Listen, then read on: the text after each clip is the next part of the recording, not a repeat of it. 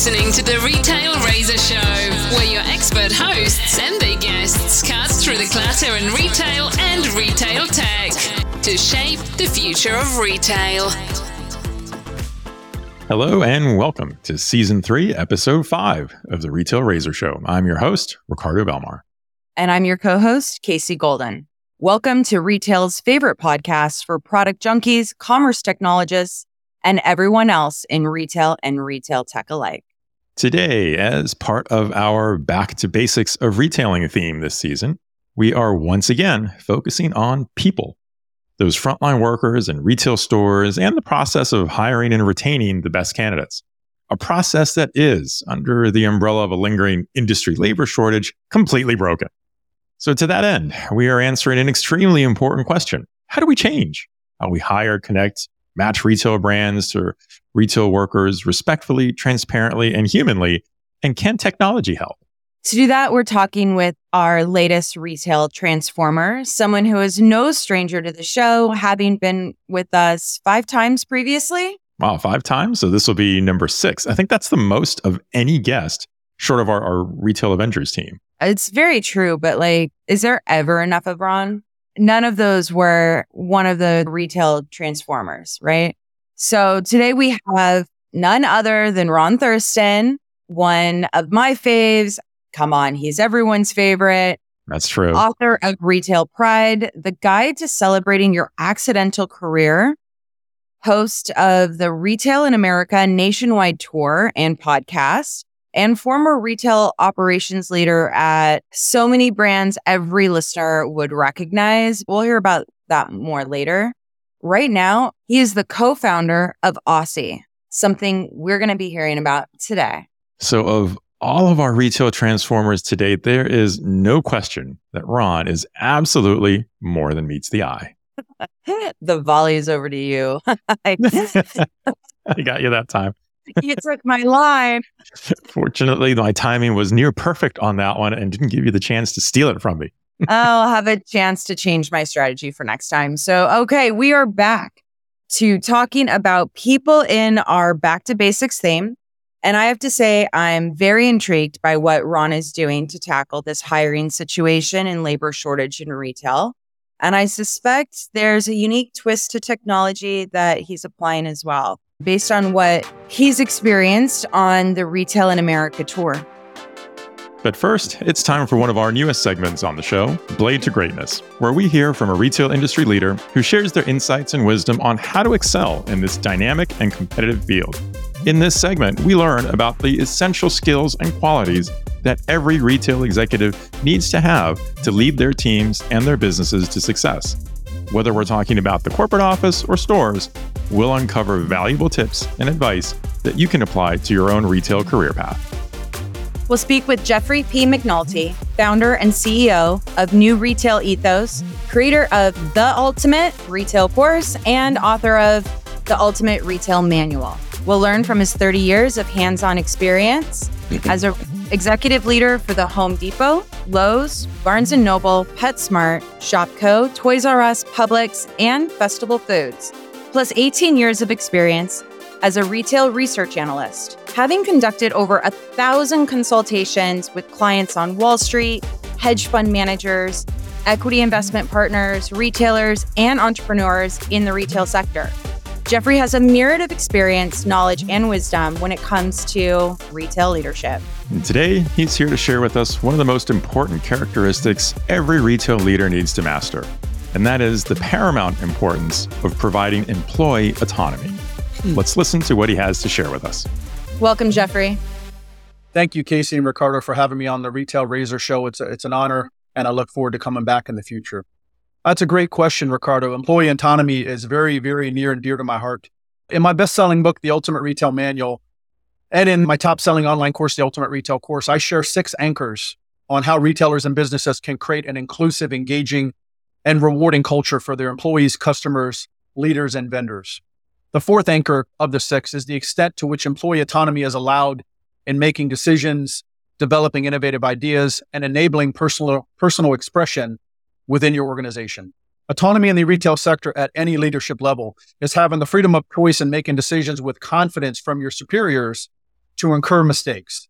Autonomy in the retail sector is generally considered an unse- unacceptable practice because of the deluge of regimented corporate structure and accountability placed upon the stores.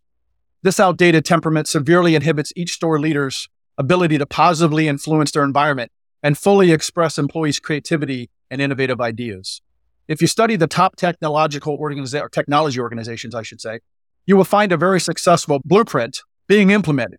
There's no harm in cherry picking from other companies or sectors with an effective operating strategy. One of the most potent attributes the technology companies employs their understanding of autonomy's positive impact on their organization. They encourage autonomous behavior while rewarding their teams for exemplary results. If you read their press releases, they openly a- admit that many of their top revolutionary ideas come from groups of skilled associates who have full autonomy to achieve their goals. Here are some prime examples of massive innovative ideas that came to fruition by organizations that actively support embrace employee autonomy. And when I thought about these, I thought, wow, I never knew these came from, from autonomous behaviors. Google developed Gmail from this. Facebook developed the like button. And this one really was, was interesting. Lockheed Martin created the SR 71 Blackbird and F 22 Raptor from employees having autonomous behavior. And then, of course, one of the ones I'm most proud of is I was proud to be responsible for bringing Gorilla Glue to the Home Depot in 2002. And this was because I was afforded the opportunity of autonomy from my superiors.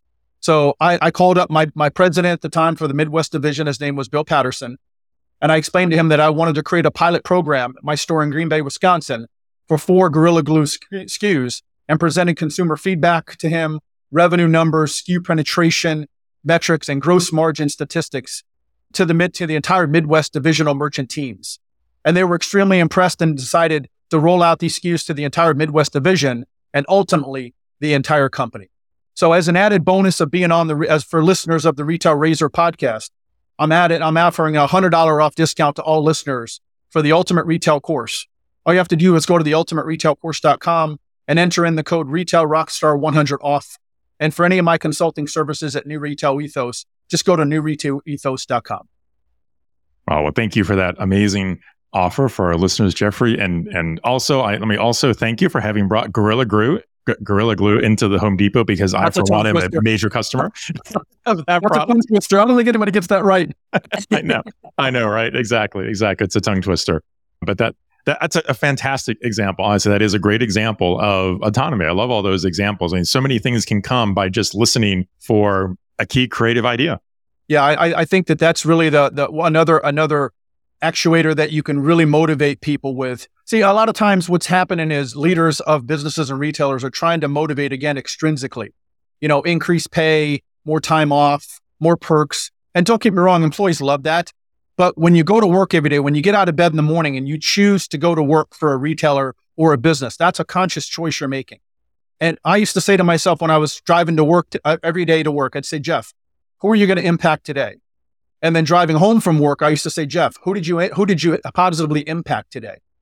And I would go through the list of people, and it would always make me feel good to know that I had impact on people. But you got to create that environment where people want to come to work. And and you know, people think again, it's always the perks, but it's not always the perks. If you look at the technology companies, they're removing the foosball tables and the free lunches and all that because that's great, but people get get they get used to that. You, you know, they they get used to all those extra perks and it doesn't have the same motivational impact because it it doesn't come from inside. It doesn't tap into what I like to call heart energy. You know, I was listening to Neil Diamond, his song "Tap Into Your Heart Light," and I play that once every morning. Believe it or not, when I'm getting ready in the morning, I put it on on, on YouTube, and I play that because I want to make sure I'm tapping into my heart light every day. And and that's really it's not it's not really that hard to do, but you you, you got to really care about people. We keep talking about this. This is a repetitive pattern. You got to care about people. You got to promote the right leaders who care about people. And, and you got to really want to see people succeed. I, I worked with a lot of leaders that if, if, if they were happy when they were succeeding, but if anybody else was succeeding, they were jealous or they were envious. And, you know, I'd be like, I'd pull them aside and say, listen, we're, we're all in this together. You know, we're all connected as human beings around the world. We're all connected. We're all part of the same species, right? And we're all, I, I want to see everybody doing well. And the expression that I use is that we live in a wealthy, abundant, and prosperous universe where there's enough for everyone to go around. But you got to have leaders that genuinely care about this. And so one of the things I enjoyed the most about being a leader was, was creating future leaders. You know, I had, a, I had a vice president come up to me one time at a walk at Home Depot and he would say, says, what's your number one, what's your number one thing that you're responsible for? And, and everybody started saying customer service. I'm like, no, it's, it's, it's developing future leaders. Because if you develop future leaders, that's going to take care of itself. Now, if you're developing future leaders and you're not a good leader, then that's a different story. Because then, you know, I worked in a lot of stores, a lot of districts where there was a lot of mini me's running around. You know, from Austin Powers, a lot of mini me's that were running around and they would only hire type A personalities. And I'm like, have you ever been in the store or a district with all type A personalities? It's chaos. It's literally chaos personified. And so I made sure that when I interviewed people, I interviewed over 6,000 people throughout my career. I, I, I, looked at the numbers and went back and I didn't count up every single one, but that's about a, a rough estimate. And I hired A, B, C, and D personalities because our customers are going to be A, C, A, B, C, and D personalities. And you have to learn how to, I'd have introverted people that were worried about getting promoted because they weren't extroverted or rah rah. And I'd be like, listen, you, you can do it in your own way. Just make sure you're communicating in a way that people are resonating with. And I would teach them that, you know what? When you're dealing with, with shy or quiet or introverted people, you have to alter the delivery of your message. Okay. Not, not the message itself, the delivery of your message. So maybe you watch your body language. Maybe you watch your tone. You know, maybe you mm-hmm. stand back a little bit. You know, you don't stand so rigid, you know? And so you use your body language to communicate that because they say body language is 70% of the communication anyway, right?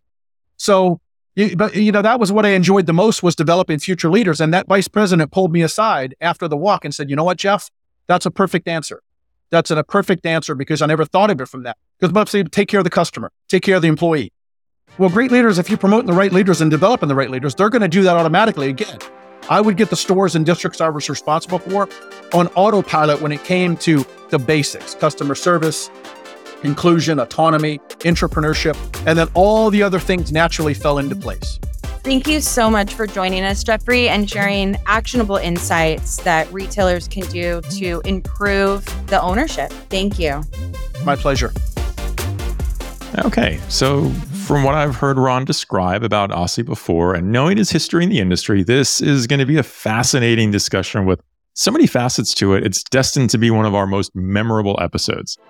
So let's dive in right away and get right to our conversation with Ron Thurston.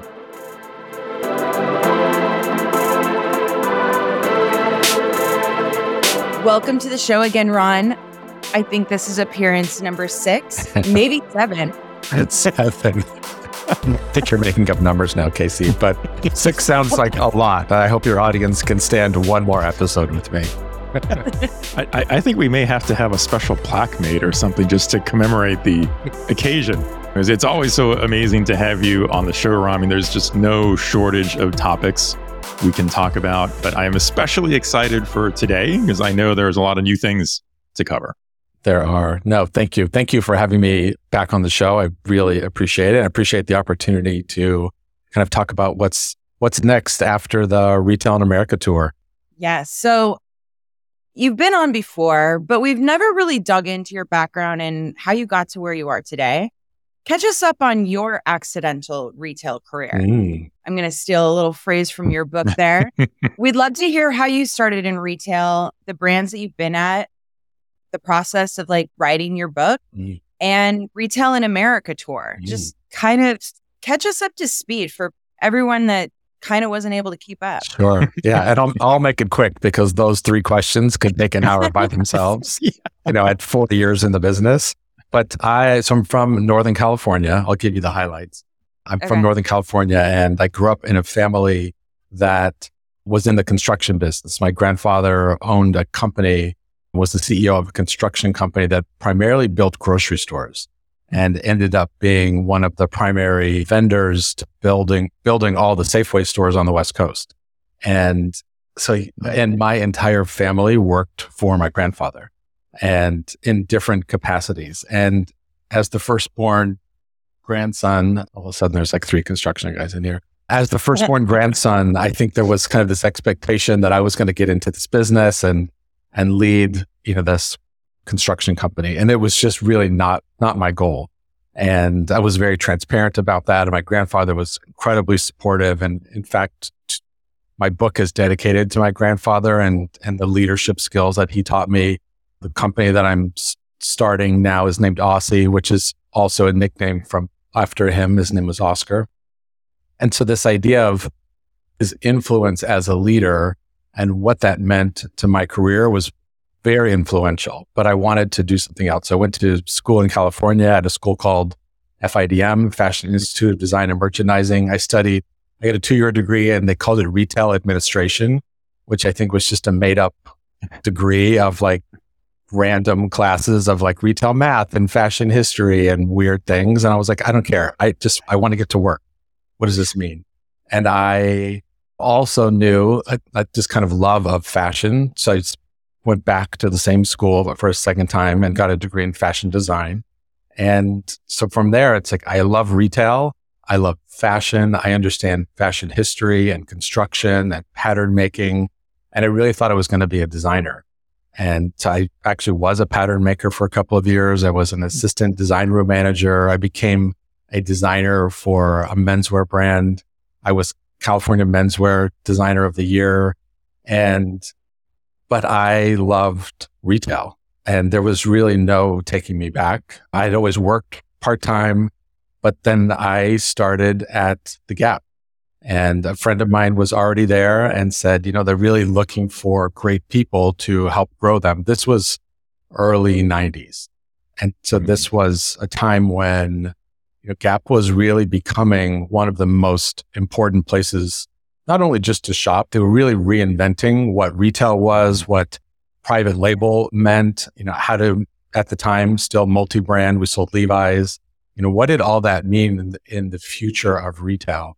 And so I joined Gap and spent the next decade there. And from there, I was like, I was all in. And that was a brand that was highly dedicated to its people and, and my development. So I was from an assistant store manager because I knew nothing, store manager, district manager. I moved into corporate visual merchandising. I worked at Banana Republic. I worked at Outlet. I did anything they asked. I moved to Texas for a while for them. And it was just this immersion into what it meant to love and work in retail. And it really set the stage for the rest of my career because many of the people who were there during that decade, like mid 90s to mid aughts, were some of the most influential people in our industry. So went on to help start West Elm, which was formerly led by the CEO of Banana Republic started West Elm.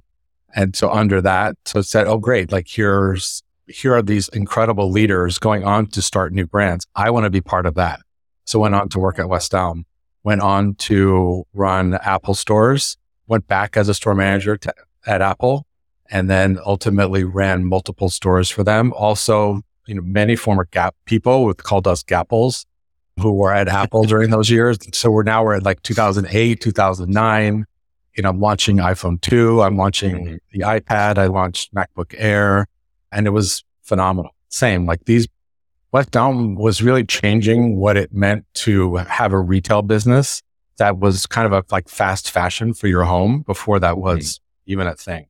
And Apple, as we all know, you know, yeah. reinvented what the retail experience mm-hmm. is right and what a, a, new model is what what culture can be what real training actually is mm-hmm. in retail there's still today i think no one yeah. Makes the investment that apple does in people and their development and their commitment to their careers. And i was really proud to work there and went on to then at the same time like help launch and run tory burch in the field. She was you know as a female founder you know, a woman who was really building this American brand, like another, the next great American brand, opened dozens of stores, opened the flagship on Madison Avenue in New York. I opened the flagship on Rodeo Drive and I was living in LA at the time and just had this great run and then moved on to, I moved to New York City. So this was about nine years ago to help start Bonobos. So you, there's this trend in my life that of like, I want to be where the most interesting and innovative and yeah. game changing brands are making a difference in our industry. Who's mm-hmm. doing the right. most interesting right. things? And it rarely had anything to do with the product that they were selling. Mm-hmm. It was more about what's the business model? Who works yeah. there? How are they doing? Why are they there? What are you going to do? What is the financial success plan? What's unique about this business? And I sought them out. I'm like, I want to be here. I know what you're going to do. I know who's here. I want to be part of this. And I think that for me, that's a philosophy that I try to speak to, to people in their retail careers. Like you have to manage your own career. No one is going to do this work for you. You need to be constantly learning, constantly curious, constantly thinking about where am I going to grow my skill set and the like, tools in my toolbox, for lack of a better term. And you do that through finding great leaders and great brands to go and learn from. And it doesn't mean you're going to be there for the rest of your life. It means you're going to learn what you need to learn at that time because every brand goes through highs and lows right. and you right. want to be there on the high. And so Bonobos, Andy Dunn, as he was starting Bonobos, mm-hmm. came to LA and said, we need someone to teach us how to run retail and how to build a brand new way to experience a brand and which is today the, the guide shop and still today sells no invent, doesn't sell anything in the guide shop right. is 100% right. about experience and happy to create that. Went on to run Saint Laurent for North and South America, same, my only non American based brand. And I had said at the time to them, I'm like, I'm not your guy. Like I'm an American brand, fun. I have a lot of energy. I'm like the fun guy who loves to run retail and people love to work for me. I'm not sure Saint Laurent's for me, but like, no, no, no, we want you here. This is what we need. And you know, that I won't say that that was entirely true, but I had a great run. I had a beautiful office at the corner of 57th and you know Fifth Avenue, and uh-huh. worked in a flagship, opened stores all over the world, and was an incredible way to learn like the ultimate expression of luxury and from one of the most important fashion houses in history. I was really proud to work there. And the last part was the last three years was running Intermix. And, you know, as part of Gap Inc. at the time, mm-hmm. again, kind of multi brand luxury, learning everything that I had learned over the past 30 years about customer experience and how to lead teams to greatness, which was an important part of getting the brand through COVID, getting mm-hmm the business back on track for Gap and uh, just a really interesting moment in time for this, you know, 27 year old brand that was originally family founded. So I, I take great respect for those businesses that have done such good work over the years. And then just to, to wrap it up, I told you this would take a long time, Casey. um, no, it's, you know, know. it's such a great story. It's just a great run. Um, you know, that I said, you know, I, we, after all of these years, I said, and I have this such commitment in my heart and my mind for everyone that does work in retail and that mm-hmm. you are customer facing. You are the most important person in a brand because that you are the person that the customer remembers. You are the reason why someone comes often to a brand you you you have an entrepreneurial spirit. You run your business in your own four walls. Like these are incredible people business owners that like i did you just kind of often accidentally and you learn to how to be good at this on the job. There's no school that would say i'm going to be a good retail leader. Mm-hmm. and so i said we don't speak about this enough. We don't celebrate this work enough. We don't recognize it as a valid career brands that are putting on big conferences and such, they're using books from other industries to try to incorporate it into a leadership conference, which is what I had done for years as I put on mm-hmm. conferences. And I said, I want to write the first book that's just dedicated exclusively to the people who work in stores. And that's what Retail Pride you know, mm-hmm. became the name, putting those two words together because pride is such an important way to think about how you want to show up, mm-hmm. how you choose to show up, how you articulate your career is really rooted in pride. So putting those two words together and as the right. guide to celebrating your accidental career, it's an easy read. It's fun, mm-hmm. but it, it really, it took off and became, you know, a bestseller pretty quickly. It sells all over the world, which I'm really proud of it because this same conversation about retail is the same job that people have in every country in yeah. the world. Right. And it doesn't Yeah. matter what you sell, doesn't matter the price point. And I've said this before, the, the price of the product shouldn't dictate the pride in your work. Mhm. And that Right. actually is often the case. There's this kind of aspiration to work in luxury.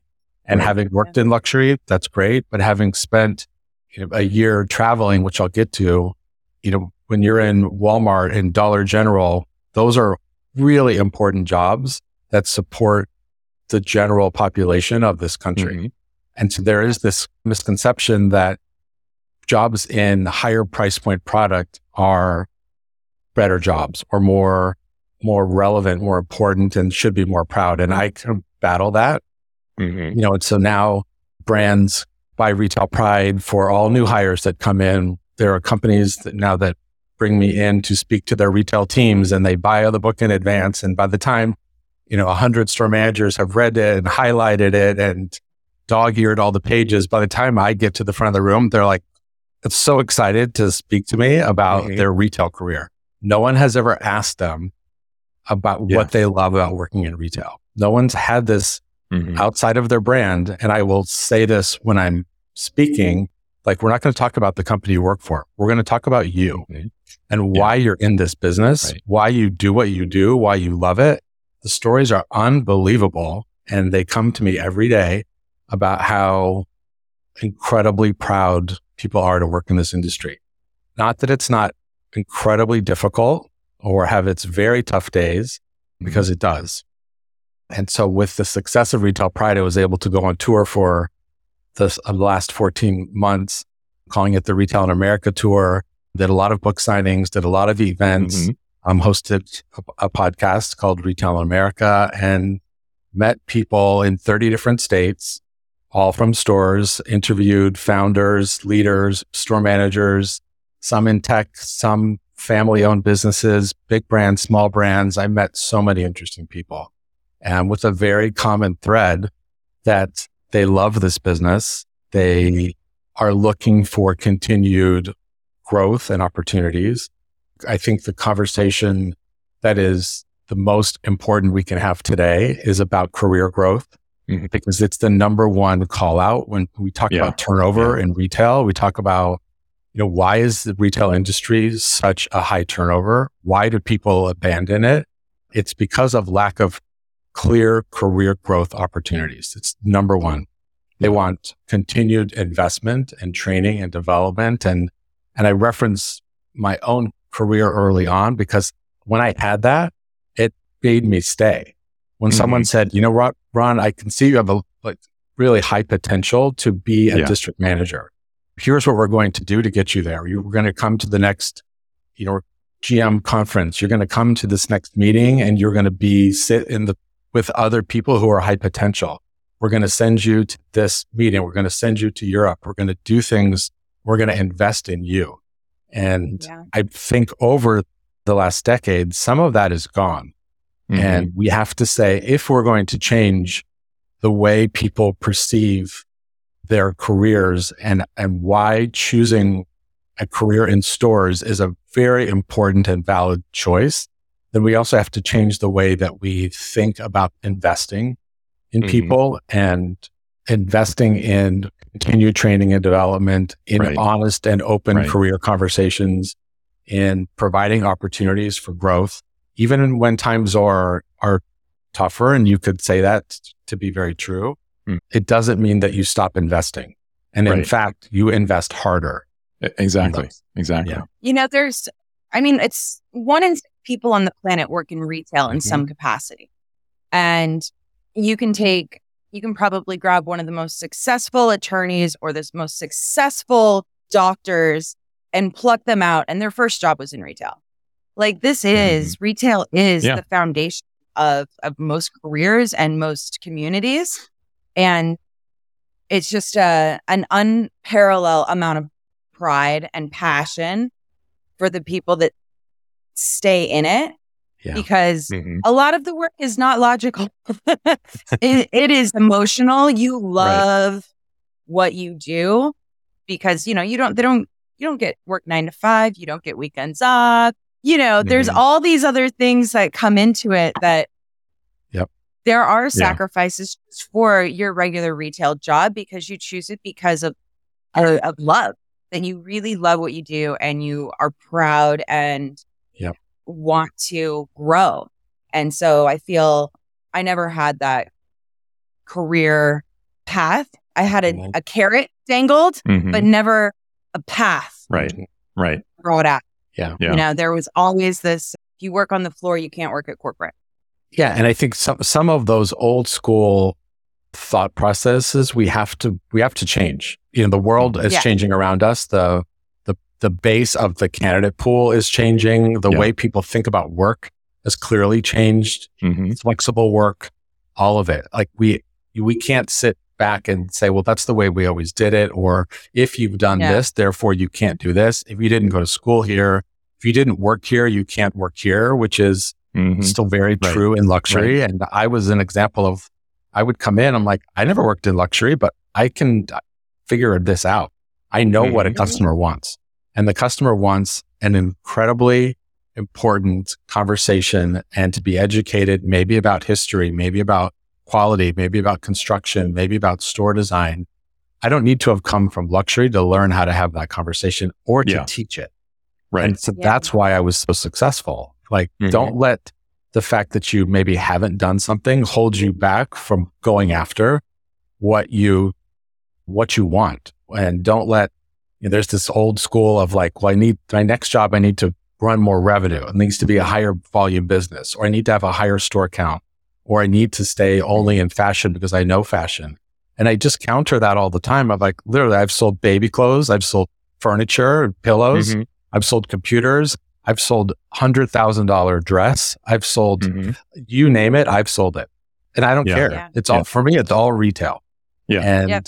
the idea of the love of the business is not always. It's not about the product. It's about you and your team Mhm. and the experience that you want to create, and you can create that in any four walls. Yeah.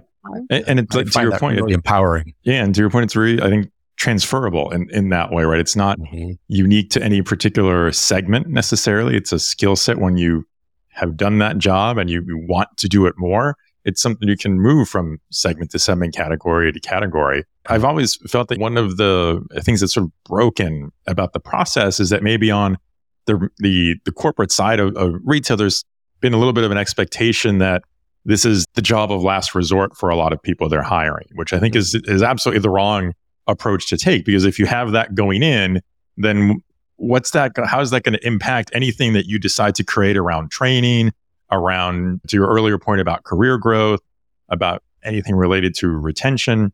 You you kind of lose sight of those things if you're going in position is that well people didn't really come to this position because it's what they wanted it's because it's what they were able to get and Right. i think that also has a pretty big impact on something Case and I talked about when we introduced this particular episode in, in the whole hiring process too in retail. How do you find how does a brand find the people, especially now that we we continue to live in the in this time where there's still a labor shortage for most retail segments.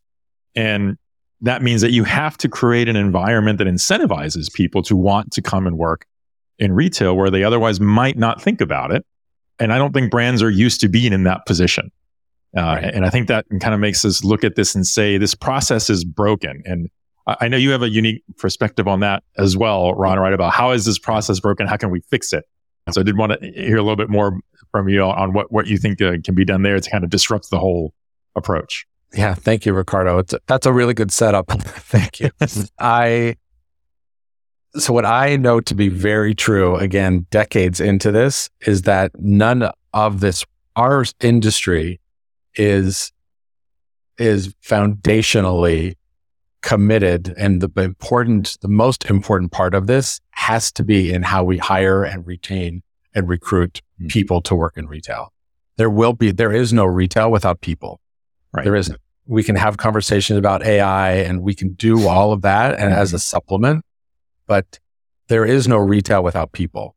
And you're right. I think years ago, people who work in retail were thought of as kind of disposable. Or I'm sure there's somebody else. I'm sure that there's more. Hey, if we lose a few, we could, there's always more behind the scenes. And that has changed. And so now it is incumbent on every brand to say, how are we going to attract and retain the people? You know, we kind of use this like top talent phrase loosely. I think it's, I would change that and say it's really about the people that are right for your brand today who love what they do and are committed to the success of the customer experience. And so I think, I think very deeply about this because we can't do anything if we don't find a solution to connect all of these incredible people. And I say that because I, I meet them and I hear from them and I speak to them every day. There are millions of incredible people who work in this business who also want to work for some of the great brands around and maybe want to work for a small startup. They want to do both. Mm-hmm. And it's, and at the same time, making an investment, having the ability to create an investment in yourself through building community. So what I'm creating, and I've mentioned earlier, company name is Ossy, is has three pillars. One is creating community for candidates. And I use the word candidate, but it doesn't even mean that you are actively searching. It could just be hmm. that you want to be in a community with other people who work in retail. And community is often an overused word, but there's no better word to describe it. I'll just say a community where there will be webinars hosted by myself and other guest speakers. There will be blog posts. There will be on demand coaching through a partnership that I'm going to have with another about to startup company. So everything could be resume review, all the things that you need to be a great candidate, to be someone who works in retail, someone who wants to learn more about the industry, how to get where you are. So coaching on demand uh, will provide the opportunity to learn how to grow your career. So these, none of these tools currently exist in any one format. So that's pillar number one. Thousands and thousands of people who love this business and have a place to go.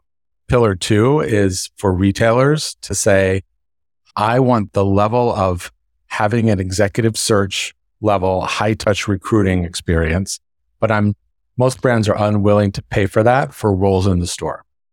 And so when the average recruiting fees are 15 to 22% of someone's annual salary, generally if you're if I'm hiring a store manager, I'm not going to pay those fees. Mm-hmm. Just not. I'm like I can post on LinkedIn, I'll post on Indeed, I'll post anywhere and and cross my fingers and hope for the best. The reality is that doesn't work. Ossy will provide a paid way, a subscription based paid way for retailers to post their jobs and then be presented candidates as through this candidate pool that I have to these for these open jobs. So very high touch level of service. The candidates will say, I'm interested in that role. They will all be screened and pre-interviewed and then be presented to the retailer. So the, they will have that level of service that they need and desire. Nothing AI, AI based here, all very human. And it's because I believe so strongly that if I'm being hired into retail, the the reason I'm hired is because I'm creating an experience for a customer. That's why I'm hired. It's the first thing, day one of training. Great, Ron, like, welcome to the team. Today we're going to talk about our customer service expectations. Well, that's great. I'd love to learn about that. But I just had the most horrendous experience trying to get this job. I applied three different times. I went on six different interviews, uh-huh, or right. you know, I got ghosted after three. No one called me back. I've heard it all. Yeah. It's the yeah. worst time. Like to I mean, you're taking somebody who obviously has brand affinity, mm-hmm. wants mm-hmm. to work for you, and then you ruin their experience. Mm-hmm. I didn't wear Nikes for probably five years after my six interviews at Nikes to the point where like, I don't even want to work for you anymore. Yeah. Not interested in a hire letter. Right. This has been the worst experience of my life. And like, yeah, it hurt my relationship with the brand. Yes. Mm-hmm. That's exactly right. Yeah. It's exactly what happens. But I think has we're, we're expecting people to show up on day one with this commitment to serve a brand that you're hired for, to serve the customer of that brand. Yet I have not been well taken care of in this journey. So that's what I'm going to change. And the third pillar is really around solution providers because great retail today can't survive or thrive without great solution providers, whatever that is for your business. And I, there's still things being read. I read an article today, you know, about if you're not already omni-channel, which seems so strange to read it. And then I was going through and I'm like, actually, a lot of this makes sense. You know, that there, you need to make the investments in, uh, in solution and tech, tech solutions that enable the success of your business. And retailers often come to me and say, I want to add live chat. I want to add, I need a new POS solution. I, what training's out there? What do I need? So they'll usually come to me.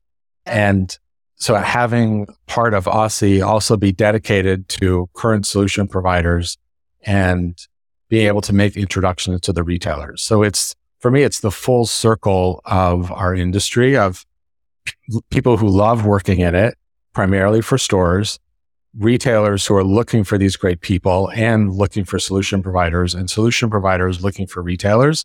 I also think candidates should know more about solution providers in mm-hmm. the industry. So you can go into an interview and, and ask questions like, tell me about how you manage inventory across channels. I think that's a very valid question. And if mm-hmm. the person interviewing you can't answer that, that's a problem. Or yeah. tell me about how you're using AI and what's the co- current conversation in the future? Or have you thought about adding live chat to your site? I see you don't have it today. I think those are valid questions that I want to be able to teach candidates how to be a great candidate by knowing yeah. more about the industry. Yeah. Well, I think it's too with new with new software and, and, and solutions, you come with new jobs and an upskilling opportunity. Correct. And there isn't really a program a lot of times in the organizations for upskilling. You know, I've had great experiences and poor experiences like us all. Not everybody has like a Polo University. Right. No, right, right like, exactly. I could leave work and go to class. Yep. I could leave my desk and go to class. And I think that, you know, these are things that definitely need to be highlighted because a resume, 10 resumes from somebody who is a magical machine in a store says nothing on paper. Right. The skills just don't really translate to like a hit list of what you do. Like what you write down is really not what you do. Yeah. Right. You know, because it's yeah. so much leadership and so much more. It's it's not uh, being a key holder. Right. Well, it's not folding clothes. Right. It's not checking in stock. That is not your job. You just happen to do that. Wow. Right. Right. And that, but I also I think what the, what often happens is we don't provide the language for people for a key holder in a $2 million store to go into an interview and say, let me tell you about what I do every day. Let me yeah. like, here's, you wouldn't talk about revenue, but uh, I manage at least a hundred customers a day. I've learned merchandising. I've I've done our windows six different times. Mm-hmm. I've managed lines, cash management. I've done inventory. I under, I understand how to organize the stock room. Like we just don't teach people how to articulate their skills in order to move their careers forward. And that's where I want to change some of that. Like, how do you actually become a great candidate? Why do you mm-hmm. love this business? And then where do you want to work? You choose. You choose. Yeah. Where do you want to work? And let me help you do that. And so that's the just general philosophies of, of what I'm building to, to launch this fall. And as you can tell, I'm clearly very excited about it because mm-hmm. it's, we can't have any conversation about anything if we don't solve this. We will yeah. have generations, right. new generations. Excited for you to be doing, to yeah. be launching off. Thank you. Like it is such a, it's such well, it's such a unique it's approach. What, it's the crutch that we've all known exists, yeah. and we just we don't know how to fix it. We don't have the resources to fix it inside. Yeah. And right. it really needed to be somebody that one everybody already respected and adored and likes working with, but we it needed to be operationalized yeah, yeah. and it needed to be done outside by an insider. Yeah. Yeah. That that's true. That's true. And it it makes me think, you know, one of the things I really wanted to ask you on this wrong. I, I do think that the way you're approaching it is so unique. And I know you you said before, it's not necessarily that there haven't been technology solutions to help with this, but none of them have been specifically geared for solving this for retail store teams, yeah. right? For that type of hiring. So it, it's kind of been one of those things like trying to take the square peg into a round hole where you're trying to make something fit that wasn't designed for it. But right. it, it, it always makes me wondering that the, pro- the problem has been there. I, I think it's probably okay to say that in recent years, right, this has bubbled up to the surface in a way that's you know, uniquely been more apparent perhaps than before. But I don't think it's a new problem, right? That this, it's not that this hasn't existed before, but it doesn't seem like anyone was willing to do something to solve it before. Yeah. And I'm just wondering, what, what do you think has changed? Or, or, or, maybe I should ask a different way and say, why hasn't anyone tackled it yeah. before? right? Why, why are we where we're at now? I think when you, when you think about recruiting and being an, exec, an executive search or recruiting, you know, the, the money is in the high paying jobs. True. It is. Yeah. yeah. So uh, you, know, you get commission uh, based on salaries. I would say, and the reason why recruiting hasn't changed is because you, it's very hard to break like the current kind of cost structure. And so retailers would say, I'm not going to use a recruiter because I don't know how much it's going to cost. They use it in like a pinch situation where they can't find anything else. I would say this, you should have a solution in place where you have a constant access to great people kind of on demand and change the way you think about how the pricing model works. And, and I'll be able to share more about that later, but a predictable pricing model then creates the opportunity for a retailer to invest in, in using a recruiter. And that right there inherently changes the way they'll mm-hmm. think about it. I also think because to your point earlier, Ricardo, the store level jobs, we'll just say GM, store manager, high levels, assistant store manager, full time sales, even like a multi store leader. Those jobs have all just felt like, well, we can, sure, we can find somebody on our own. I'm sure you know somebody. You could walk around the mall, all the things that people have been trying to do for years that don't work. Right. So it, it, they just don't. And I think the last part of this is that there's, we are in a place now where headcount in stores is lower than it's mm-hmm. ever been. Mm-hmm. So we would say, well, great. We have to minimize our cost structure and, and, and minimize our risk. And just from that line on the P&L. So fine. If your headcount is lower, I respect it because I've been running stores and I understand what that means. But that, therefore, if my team was at 10 and now it's at seven and maybe sometimes it's at five, those five people have to be phenomenal and highly dedicated to the success of your business or you won't win. And that's the difference here of like, you can have fewer, but the fewer have to be different than if you have 10 and today you have five. It's a different mindset about who you hire. I mean, I think that this is going to be on everybody's mind. If uh, how does how does Ossy work? If I'm a retailer and I'm a hire, actually, if I'm a hiring manager yeah. at a brand, yeah. how do I best engage to find the right candidate if I'm a store manager and I can go through that process, or do I need to call HR?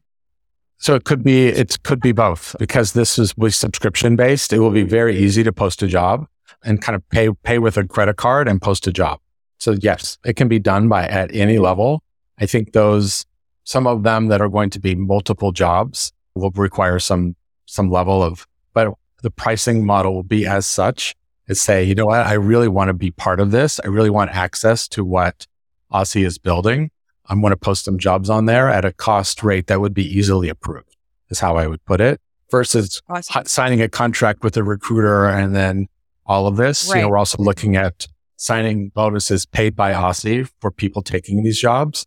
Again, like highly motivated people are exactly what the industry needs to move it forward.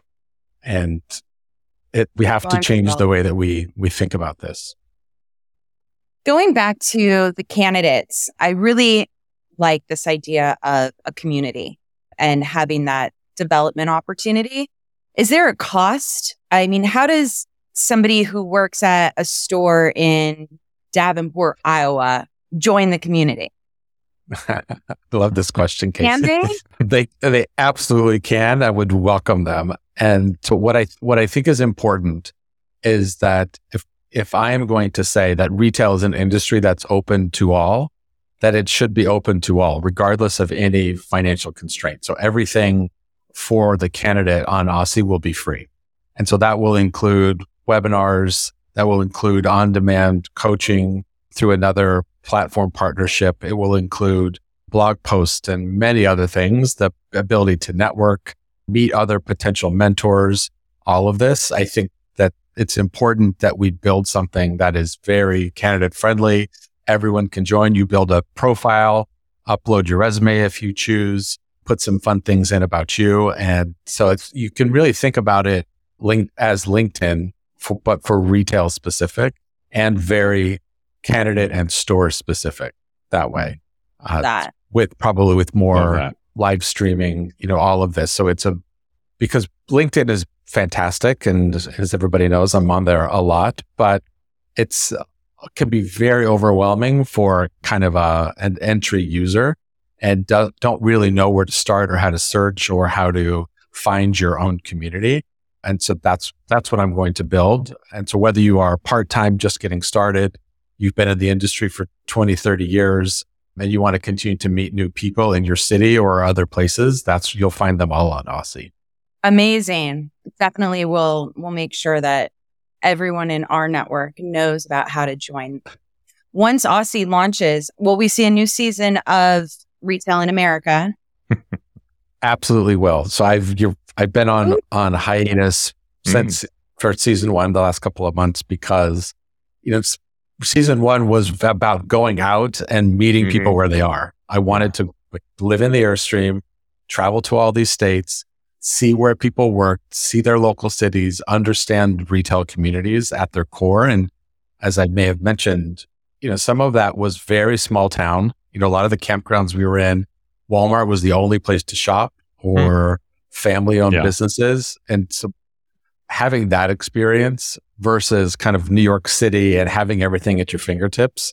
I remember actually very specifically pretty early on because I love Starbucks. I drink a lot of coffee and I, we, I was like, oh, where's the nearest Starbucks? Like, pull up the app. It was like 57 miles away. And I'm like, wow, like we really wow. are like we're spoiled. we're really spoiled. And I like I need coffee now. and I, there were four Starbucks within one block radius of my apartment in New York City. So like those kinds of ideas, or like I wanted to understand what that really meant. And so mm-hmm. when I think about retail, it's not just fashion New York City. It's actually so much bigger, mm-hmm. so much bigger than that. Yeah. And uh, season two will very much be about the retail industry and retail in America, but you know, won't be on the road. So it will mm-hmm. likely be celebrating candidates that are, mm. that have had great careers and maybe found new jobs on Ossy retailers who are doing the right thing for their people and investing. So celebrating retailers that are doing that well today with on a, from a people perspective and solution providers celebrating them that are also doing great work. So I think it's, it's taking everything I learned on the road and putting it into a new season, celebrating the industry with some new ideas. Oh, love that. Okay. Looking forward to that for sure. Right. Yeah. So I guess the other thing you have to ask then is based on your experience from season one and, and the tour itself, are any chances that you've got plans for another book in the future? So my original goal was that I, I would I would have written it from the road.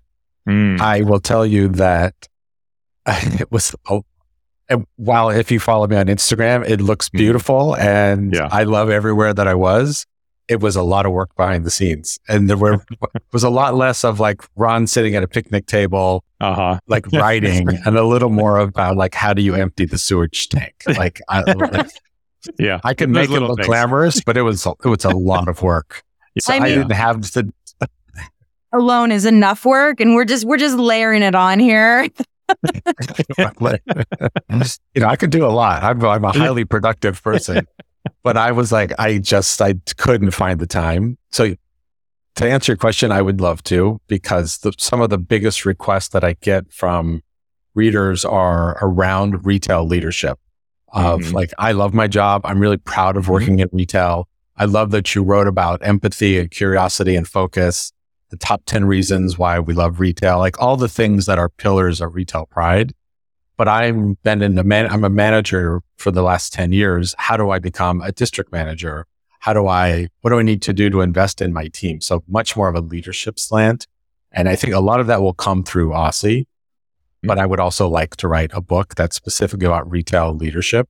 Mm-hmm. And there are a couple that have been now growing between April and Kit Campoy and mm-hmm. people who have done great or written great content, retail leadership, but there's always room for more. I think to your point, Casey, earlier, you have 15 to 20 million people work in this industry. We need a lot more content and a lot more resources to make sure that this is continues to thrive. And I spoke last week virtually to Marist College, which is an upst- upstate New York fashion school. And they, they had invited high school juniors and seniors to Marist College for the day. They had like a day on campus and learned all about fashion and retail. And I was kind of their last speaker of the day and really talking about what it means to join this industry. No matter what you want to do, get a part time job in retail. Like find a brand that you love and just get a part time job as a senior in high school. And you know, they were really 30 or 40 kids, like really like this idea. And when I speak about this is what you will learn and gain. And no matter where you end up in the industry, the knowledge base that you will have about how it operates from working in a store is like no other. And yeah. so like there's constant like new people joining the industry. How does it, how is it changing? How is it the same? What do we need to do to talk about great careers? And so that's, that's what I will continue to do and, and write about. I know I've asked you this in the past, Ron. I'm on, yeah, I'm going to ask again because this always comes to mind when I hear you say these things.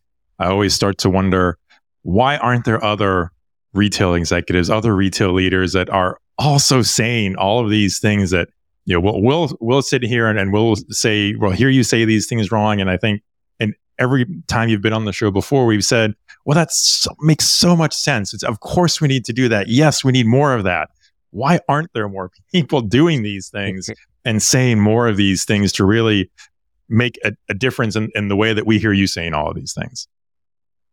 Yeah, I, I wish I could answer that question, Ricardo, because I I think similar to a content and and and more speakers and more people that came mm-hmm. from the field, there's so much value in a perspective of the field and so mm-hmm. much value in representing what is likely the largest segment of your workforce for any company that has stores. And so this kind of pride that comes with it, I do want more people to speak up about why stores are so important. I do want more executives to do that. But I will tell you that I'm often in a room and I'm on several several advisory boards and I'm mm-hmm. often in the room I'm the only person from stores. Hmm. A lot of very senior C suite executives yeah. all around the table. And as people introduce themselves, they come through marketing or finance, merchandising. They come from other parts of our industry, but and that they generally don't come from stores. So I, I do think I have a unique point of view and they will likely run much bigger businesses than I have. I just have always leaned heavily into the store side. It's where I've kept my focus because I just believe so strongly in people. I, I go back to what I observed my grandfather doing of leading a large crew of construction workers on a job site of like how he engaged, how he asked questions, what he learned from them. I think the same way about retail. Like we owe it to the people doing the hardest work to speak sometimes on their behalf because they don't have platforms like this. I'm so honored to be able to speak on behalf sometimes of the industry and what it means to work in the field. And I just keep going back there. And while it may not always be the most glamorous side of our industry, I think it's the best part of it. It's the most, it's the most important part because it's the people part and it's the people that engage with our customers let's let's get some more people on on stage that maybe came from stores. Yeah, hundred percent agree. Yeah. Agree. And that, that fits exactly with with what we're calling our back to basics theme this yes. season. That that's a Good. focus that every retailer needs to needs to have. Yeah. Good. Thank you. Ron, this has been another incredible conversation. And I know that this is just going to be one of the many that's to come as you you launch Ossy. We you are I think you are retail's favorite person. So nothing but the greatest success is in front of you. I have no doubt. So thank you so much for joining us today and, and sharing more about your journey, your accidental career in retail and what we can expect so that everyone has the support that they need to future proof this beautiful business of ours. Thank you. Future proof is a really good way to put it, Casey. And yeah, thank you for continuing to invite me back and share the journey along along the way. I'm still learning at the same time about what the industry needs and wants and, and where I can add the most amount of value. And I'm very confident that what's next for for me and what we're building at Ossy is exactly what the industry needs right now. Well, we are definitely looking forward to Ossy's launch and everything else that you have coming up. I think maybe the last thing maybe for us to to ask is, you know, how does someone find out more? Uh, if any listeners want to, you know, be prepared to preview Aussie when it, when it launches and be there or for it, how, how do they reach out to you? How does anyone find out more? Yeah, great. Thanks, Ricardo. So at useossy.com, U S E O S S Y com. It's really just an email capture. You kind of tag yourself as being a candidate or retailer or solution provider. That's just helpful for us behind the scenes. And then when we get closer to launch, you'll go back into that platform and you'll create your profiles and uh, like learn more about it, see, see some of the content that's coming through and kind of how it all operates. There'll be, there's a chat function built in. All of the kind of some of the biggest pain points around scheduling interviews is all built into the platform as far mm-hmm. as booking meetings. Everything will all be in one place. All of the content all of the conversations, all the job postings, everything will be built into the platform. So you'll be able to see it and play with it and and hopefully join because we will create like the largest resource for a job search in our industry. That's my goal. Incredible. Well, Ricardo, I'd say this episode is officially a wrap. Thank you so much for joining us again, Ron. Thank you, Casey. Thanks, Ricardo. It was a pleasure. Thank you, Ron. Thank you.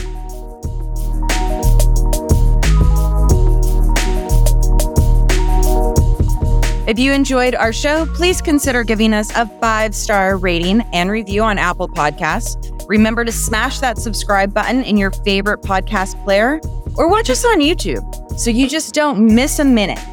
If you want to know more about what we talked about today, and take a look at the show notes for handy links and more deets. And if you're not listening on Goodpods, we recommend giving them a spin and join their podcasting community. Check it out and follow the show there. I'm your co host, Casey Golden.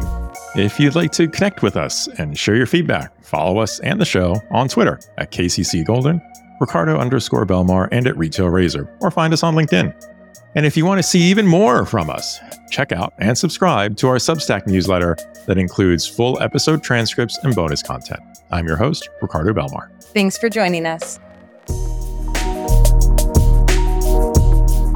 And remember, there's never been a better time to be in retail if you cut through the clutter. Until next time, this is the Retail Razor Show.